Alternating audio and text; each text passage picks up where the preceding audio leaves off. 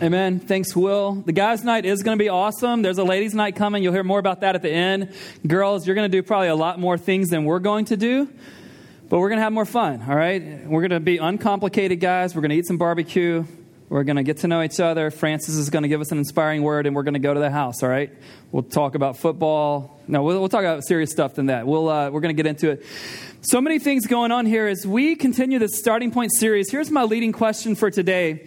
When you use the word home in conversations, whomever you might be speaking to, where are you referring to? Do you refer to San Francisco if this is your home or the Bay Area? Do you refer to the place that you came most recently because you haven't been here long enough for this place to become home? Maybe you refer to the place that you've spent the majority of your life. When you use the word home, where are you referring to? Now, some of you, you might refer to a different place depending on who you're talking to. You know, if your parents ask you, when, you're, when are you coming home, you know exactly what they mean, don't you? And your answer is like, not as soon as you wish I was, but I, you know, I'm, I'm going to be there eventually. What I want to do is talk about what is our starting point when it comes to how we think about our ultimate home. Where are we from? Where do we ultimately belong to? What do we consider to be our home? This isn't our main text, but I want to give you something just to start the conversation from Paul. Paul, if you know his story at all in the New Testament, when we meet Paul, his name is Saul, and he shows up in the book of Acts. And Saul, at the time, he's very religious, but he's very anti Jesus.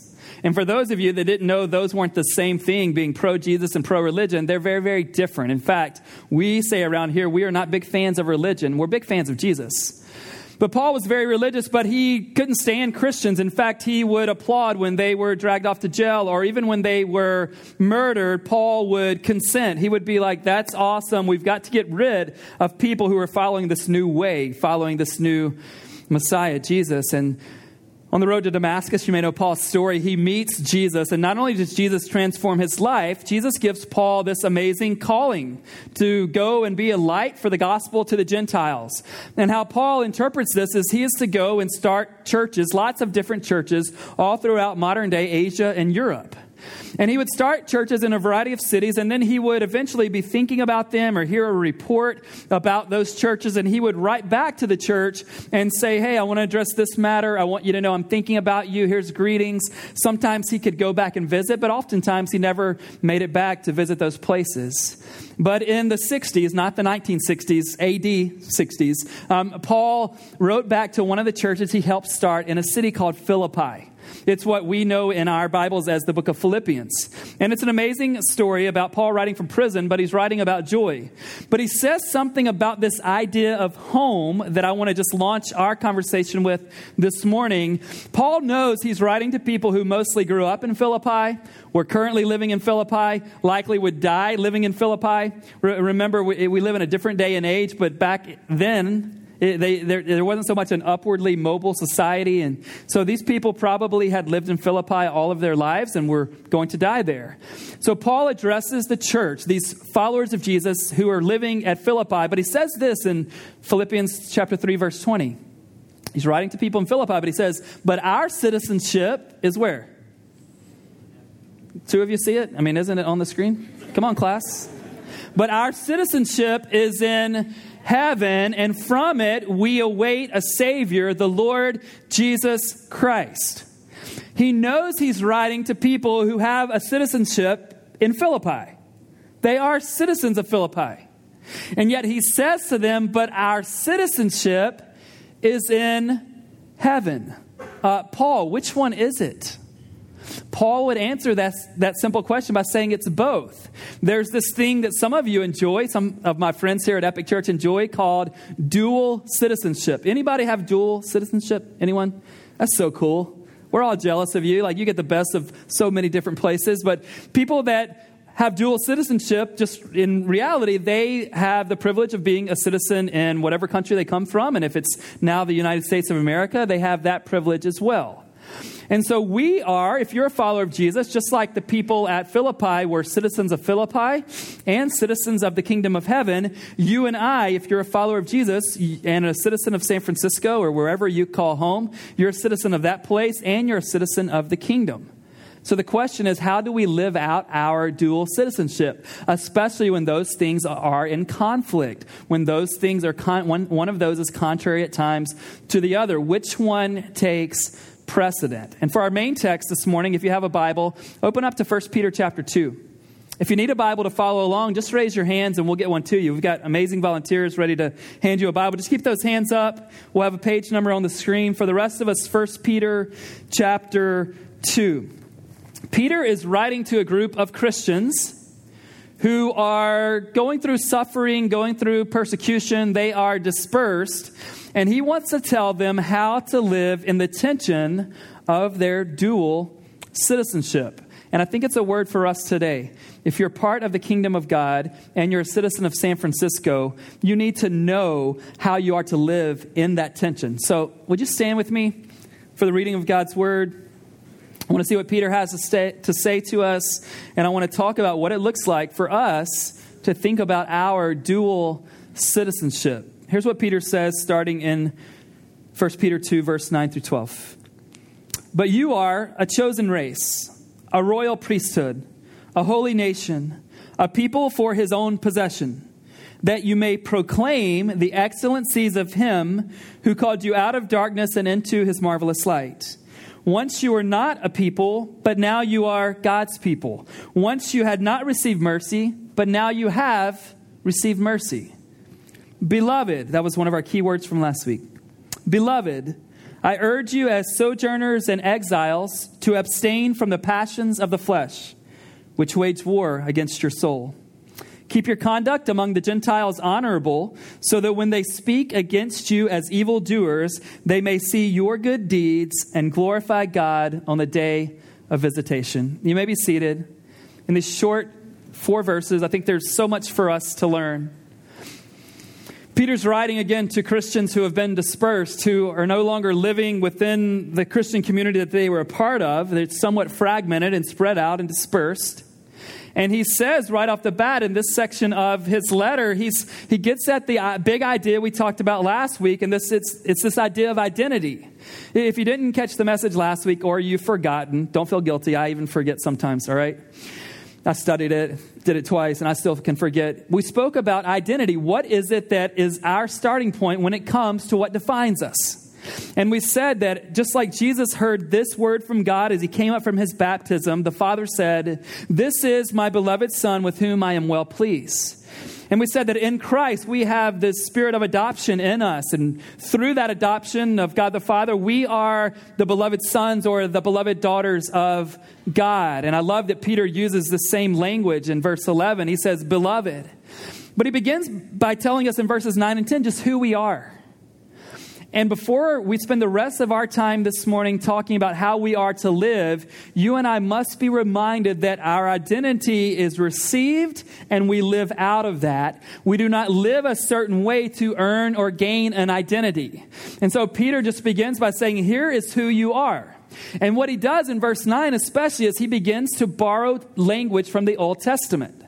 Now, it's our Old Testament. It's not how they saw it. They saw it as the authoritative scriptures as we do, but it is what they had in its entirety. And so here's that Old Testament language in verse 9. In the Old Testament, before Christ comes onto the scene, we know that God chooses a people for himself. He chooses the nation of Israel. I understand if you think you might get it wrong or if it's a trick question, like, mm-hmm, Israel. He chooses the nation of Israel. He chooses the Jews to be a covenant people with him. He becomes their God. But when Christ shows up, he brings with him a new covenant whereby every person who places faith in Jesus is entered into this covenantal relationship with God. And so Peter uses Old Testament language to talk about our New Testament, the span of time we live in, reality. He says, You're a chosen race a royal priesthood, a holy nation, a people for God's own possession, which means this. Before we talk about how to live this morning, we need to buy into the fact that we, if we're followers of Christ, we belong to God. That's a starting point for us. We're not trying to earn that. We're not trying to gain that. We're not trying to have so much church attendance or go on a mission trip or read our Bible so that we get in on it. If we're a child of God, we've received that. Now we go and live out of it. And that's where he begins to talk about how we live. But first, remember who you are. Now, there are really three ways to approach the reality of our dual citizenship. And I want to give you those three ways and then kind of launch from there into the rest of the talk. One way that we can approach the fact that we're citizens in the kingdom of God and citizens in San Francisco or wherever you call home is by total immersion. Total immersion. Here's what that means. Total immersion means that I live just like everyone else lives in the city that I call home. My values are the same as San Franciscans. If that's your city, that's so true for most of us. It, it, it's, my actions look the same. There's really no distinction between my life and how predominant culture lives. Total immersion. We just get all up in it, and you can't tell that we're any different from anyone else living in the city. But in verse 11, we see what Peter says that this can't be the truth. It can't be our reality. He says, What? Beloved, let us what? We live as sojourners and exiles, and we abstain from we abstain from the passions of the flesh which wage war against your soul. So Peter's saying we can't take the total immersion route. You can't, as a follower of Jesus, someone who's a citizen of the kingdom of God, you cannot live like everyone else in San Francisco on every subject or when it comes to your values and actions. You can't do it. Total immersion, that's not the way that we're been called to live. The other way is just as off, just as wrong, and it's total separation. Total separation. Now, out of these two, total immersion is what most of us in this room are tempted to do. Out of these two. Total separation is because I'm a citizen of the kingdom of God, I'm not going to live among anyone else who doesn't know Jesus, think the same about Jesus that I do. Does that make sense? The reason total separation isn't our greatest temptation is because people who live the total separation philosophy, they don't move to San Francisco. Does that make sense? Am I the only one who has people from other places call me and say, How do you live in such a sinful place? Anybody? Like, bro, I'm a sinner too. It's fit, I fit in great. No, that's not my approach. I never forget my last church. I was a teaching pastor in the Midwest, and we had kind of let that church know that we were months away from moving to San Francisco for this big journey here. And I had a retired pastor come to my office, and he tried to talk me out of moving to San Francisco to start this church. And here's what's his reasoning, okay? Just imagine at the time, I'm a little older now. At the time, I'm a 32 year old teaching pastor in the Midwest. I've got this big, risky dream, of, I think, from God to go start a church in, in this city of San Francisco, downtown. And this guy sits across from me at my desk. He's in his 70s, a retired, a retired pastor. Keep that in mind. And he says, now, Ben, you know why God put the San Andreas fault line out in San Francisco, don't you? And if you go, you're going to be there when the next big one comes. I might be. I mean, that, that really could be true. And I just remember going, oh my gosh, this pastor is telling me that I don't need to be because of what all, because there are people out there. Now, I will say this it would be crazy for me to come out here if I thought this was a God forsaken city. But I think we've seen over the last five years, and not just in this church, but churches around San Francisco, that God has not forsaken this city. And so we can't live in the total immersion. We can't be just like everyone else. But we must live among people even if they have different values and different beliefs than we do. Look at verse 12. It's two things I want you to see in verse 12. He says that we should live in such a way among the Gentiles so that they might see our good deeds. You cannot live among someone, nor can your good deeds be seen if you live in total separation. But we can't immerse ourselves in the same behaviors as everyone in San Francisco either. So, what do we do? I want to advocate for the third way, and I believe I want to advocate for this because the scriptures, I believe, advocate for this third way. Here it is live in the way of Jesus among citizens of San Francisco. Live in the way of Jesus among citizens of San Francisco. Jesus didn't immerse himself in the same things everyone else was doing, did he? You guys know about this guy? He didn't just go, oh, you guys think this? I'm going to live like that. He didn't do that.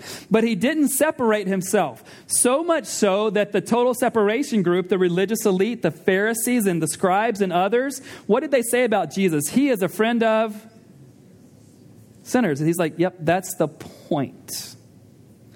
Jesus was seen as a drunkard and a glutton because of who he associated with.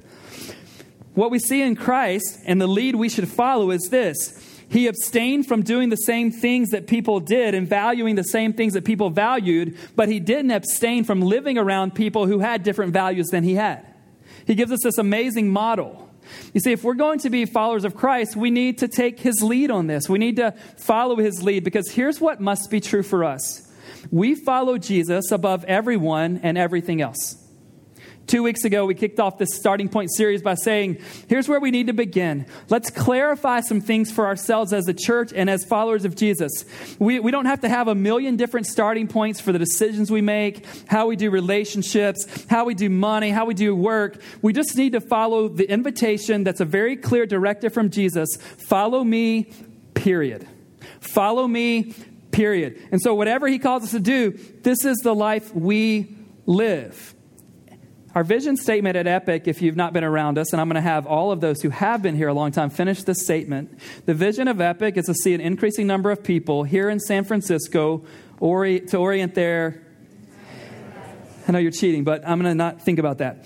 Entire lives around Jesus. If you're going to live out the vision of our church in this city, you will be living in tension constantly.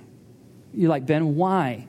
Because not every one of your neighbors or coworkers, or I dare say most of them, are seeking to orient their entire lives around Jesus. But you are. You're going to be living in tension. In fact, I'll say this if you are part of the kingdom of God and you're a citizen of San Francisco, and you don't find yourself living in tension, my guess is that you are totally immersing yourself in the life that everyone else is living, or you've totally separated yourself.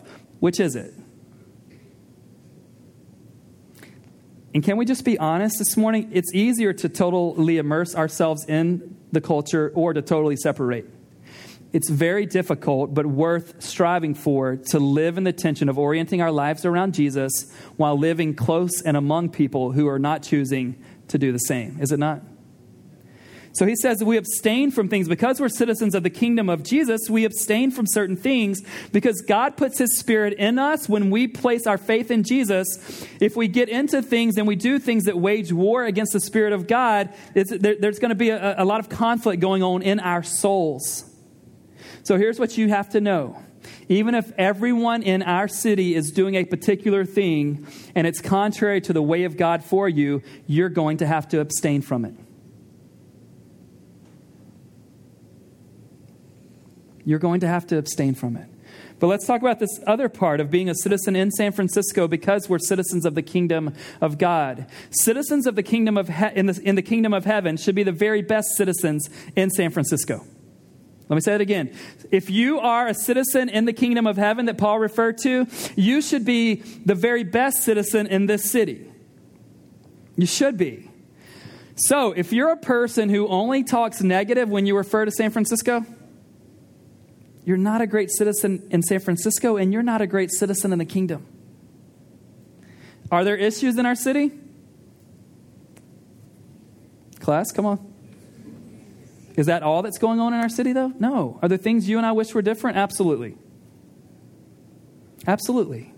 But if all we can go, oh, I can't believe it. Uh, listen, you're not making a difference in either city, either kingdom. You and I should want our city to thrive in every single way that isn't contrary to the way of Jesus. say that again. You should want the place, and, and, if you're from out of town or if you live somewhere else in the Bay Area, wherever you call home, you should want your place, the place where you call home, to thrive in every single way that isn't contrary to the way of Jesus. So we know that power to the elite, that's contrary to the way of Jesus. We know greed is contrary to the way of Jesus. We know injustice is contrary to the way of Jesus. But in ways where your city, our city can thrive, as long as it's not contrary to Jesus, we should be pro that. We should be for that. We should care about justice in our city. That's why we have the local partners we have and why we continue to hold them up before you and say, come on, serve with this group, give to this group. We want to make a difference in the Tenderloin in downtown or wherever it is that God has called us to be, wherever injustice is happening. Another thing we must do because we're citizens of the kingdom of God is we must be willing to speak about who Jesus is to us. This is where it gets a little difficult, right? Except for the three of you who prefer to do it in a megaphone kind of way, right? It's your sweet spot. That's not what we're talking about either. Look at verse 9. In verse 9, Peter says, Here's who you are. And he says, You are this person, you are these people to proclaim the excellencies of him who called you out of darkness and into his marvelous light. This word proclaim is an audible thing, it's a verbal word. Uh, another definition would be, or another uh, synonym would be uh, declare or, or even advertise. It's a verbal thing. And so the question is if you've lived in your neighborhood for any length of time, if you've been at your job for any length of time, does anyone around you even know that you're a follower of Jesus? Anyone? And I know what you're, you're, like, listen, Ben, we can't talk about that at my company. We can't talk about that at my school. I didn't say that you need to be obnoxious about it, but is there anything that's distinct that you do because you're a follower of Jesus that maybe other people don't quite always understand? Any values you have that kind of stick out? Again, not in a like obnoxious way, but in a way at all. And then in verse 12, we see not only is it about our words, it's about our good deeds. Peter says, Keep your conduct among the Gentiles honorable, so that when they say something about you being an evildoer, eventually some of them are going to see how you live and they're going to glorify God. What is he saying? He's saying that we can live as citizens of San Francisco because our ultimate citizenship is in heaven in such a way that people see that and they become citizens of this kingdom as well. You can live in such a way. I mean, it's kind of a strong wording.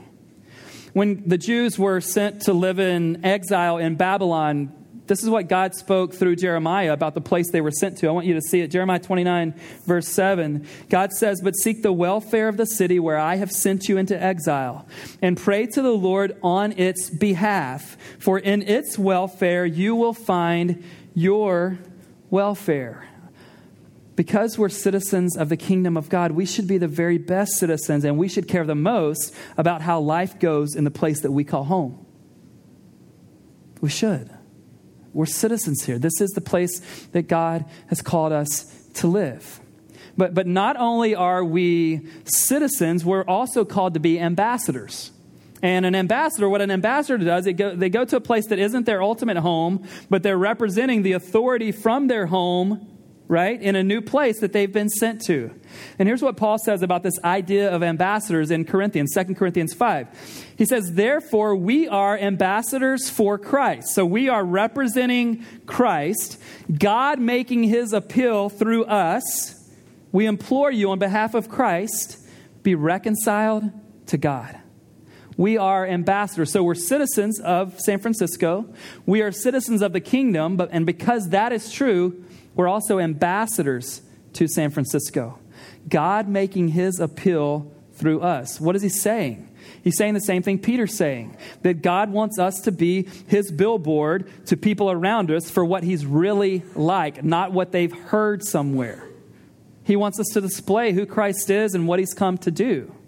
We're ambassadors. In 2009, a team of six of us were trying to decide where in the Bay Area we were going to start this church. There were six of us. We prayed for 50 days straight. And on day 50, January 18, 2009, the six of us flew out here. We were poor church planters, so we all shared one hotel room. That's a whole different story. Not appropriate for public audience. Um, and we were trying to discern that we would ask God to show us where it was that we were going to start this church. We had four days. It sounds crazy looking back on it. You ever do something and years back, you're like, what was I thinking? Or what were my parents thinking? Um, so it's crazy, but we asked God in four days that we had here. I had never been to the Bay Area, ever. Four days, God, show us. All right? So we're doing research. We're praying for 50 days. We land here. And to be honest, I just thought it had to be a suburb. I, I thought we've got kids that are two, four, and six at the time we would be moving.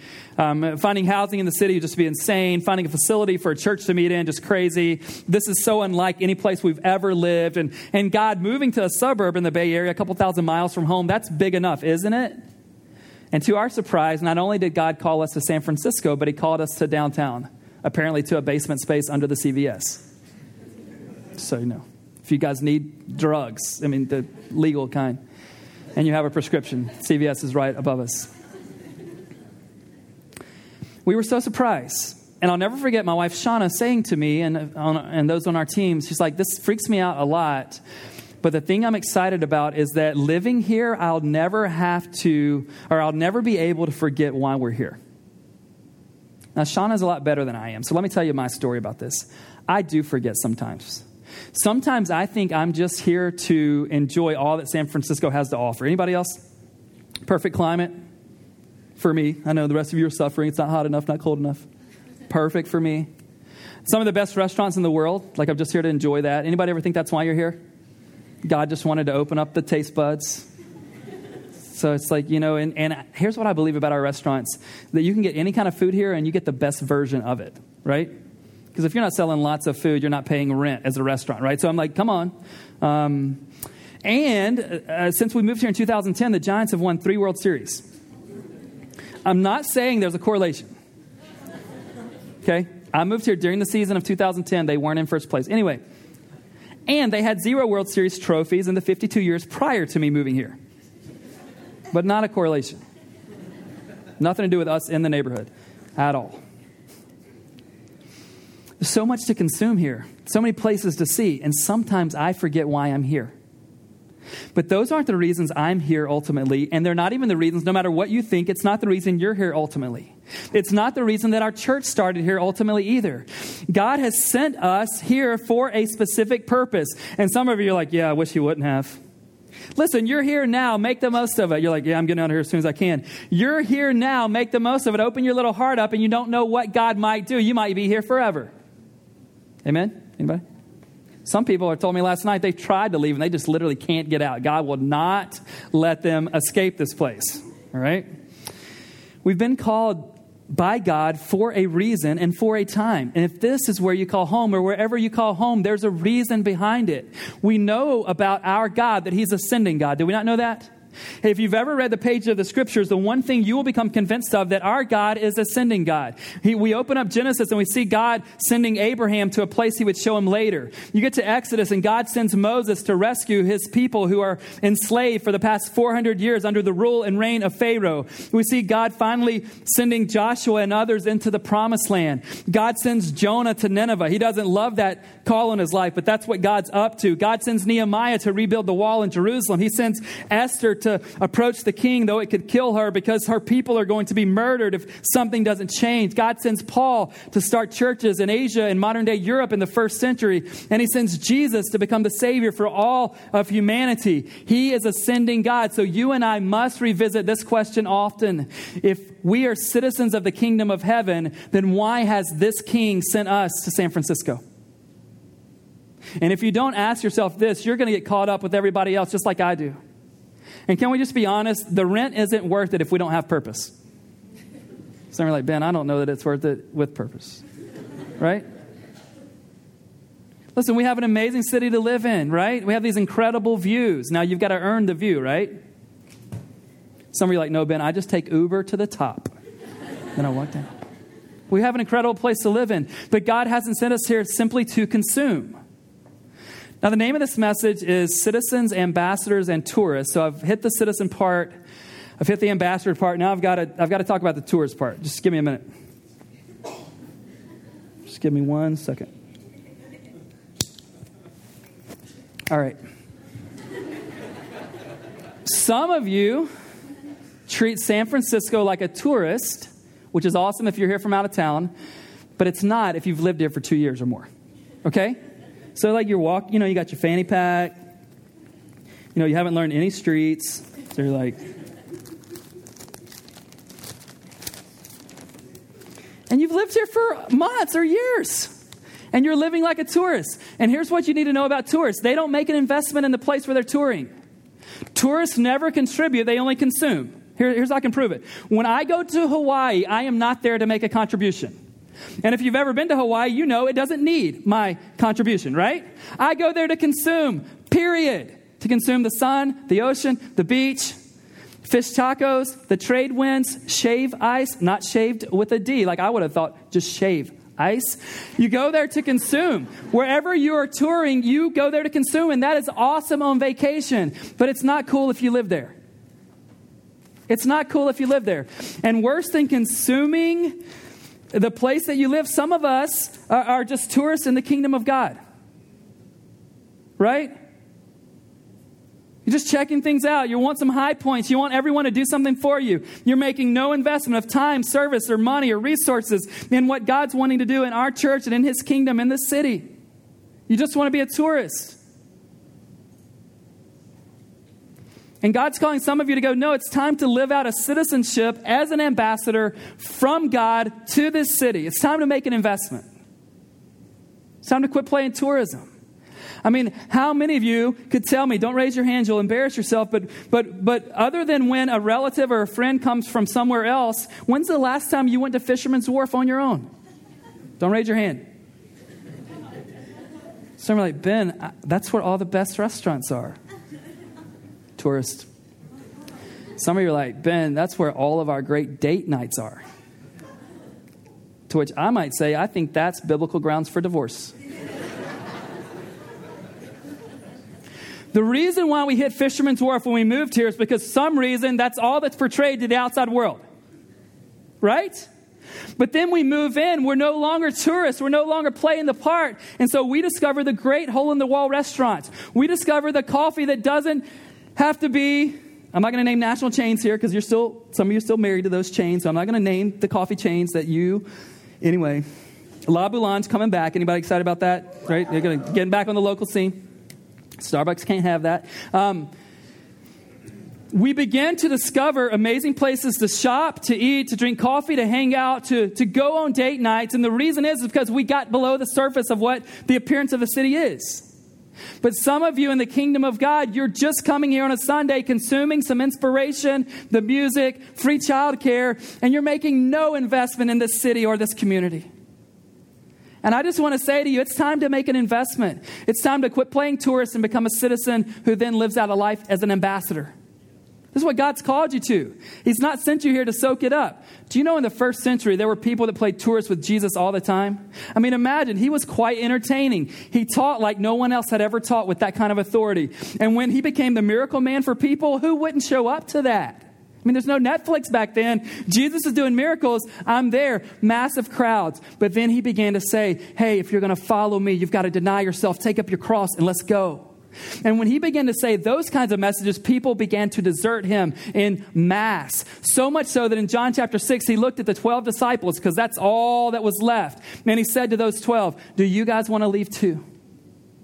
Friends, it's time to make an investment. I don't know how long God's called you here, called me here, I don't know. I do know this. If this is where you are today, this is where you've been sent. And you can moan about it. You can wait for it to be over. You can talk about how you're just here to get whatever you're here to get. But He has a different plan for you. And it's time that you and I make our citizenship starting point here in the kingdom.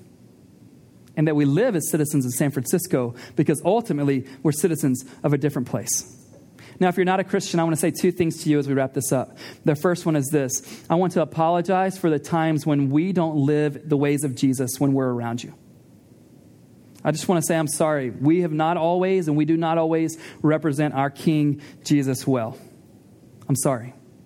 But I also want to say to you that you've been invited into a kingdom that is more sure and longer lasting than any place you'll ever live on earth. Christ went to the cross so that you could become a son or daughter of God and live as a citizen of the kingdom of God. I want you to embrace that this morning. If you are a Christian, I want to ask you what shifts need to happen in your life with your time, with the words you use, with your actions. Listen, you've not been called to totally immerse yourself into the life that everyone else lives here. You've not been called to separate yourself from it. You've been called to live in the way of Jesus among people who aren't living the way of Jesus. This is what it means to follow me. Who's in? This stuff really matters. When you think about home, your ultimate home, it determines what you do with your time, how you think about the future, and the investment you're willing to make. So, for you, ultimately, what are you a citizen of? Would you pray with me? I want to pray for all of you this morning that, that God would do a couple of things. For one, that if you're not a citizen of the kingdom of Jesus, that you would receive his invitation. And if you are, that you would be willing to really think through the implications for your life as a citizen of his kingdom. I'm going to pray. The band's going to come back and lead us in a couple of songs, and you'll be able to respond in a number of ways can continue to contemplate. You can, can, you can pray. You can ask God to give you a fresh vision for how it is to live this life here. Communion will be offered as well. There's a station up here to my right, and then one about two thirds of the way back on, on your left.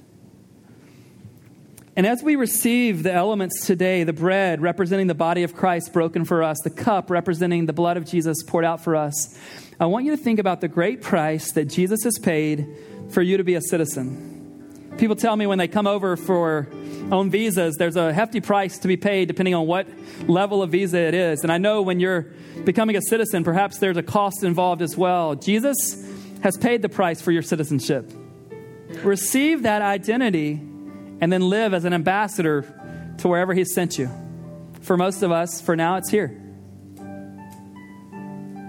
God, I pray that you would cement this reality in our hearts, that we would that we would faithfully live as citizens of your kingdom.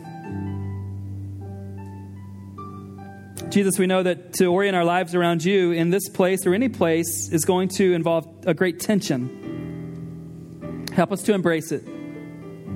Forgive us when we don't live out your way among people who are far from you, God. Forgive us when we live too far from the people who are far from you. Help us to live for you among them. And to remind ourselves that you've sent us here with a purpose to be ambassadors, that you, God, might make your appeal through us. That's why this church was birthed. That's why every one of us is here. Help us not to forget that. In Jesus' name, amen. We're going to respond. So, singing, standing, sitting, praying, communion here, as well as about two thirds of the way back. Let's think about the implications of what we've heard today.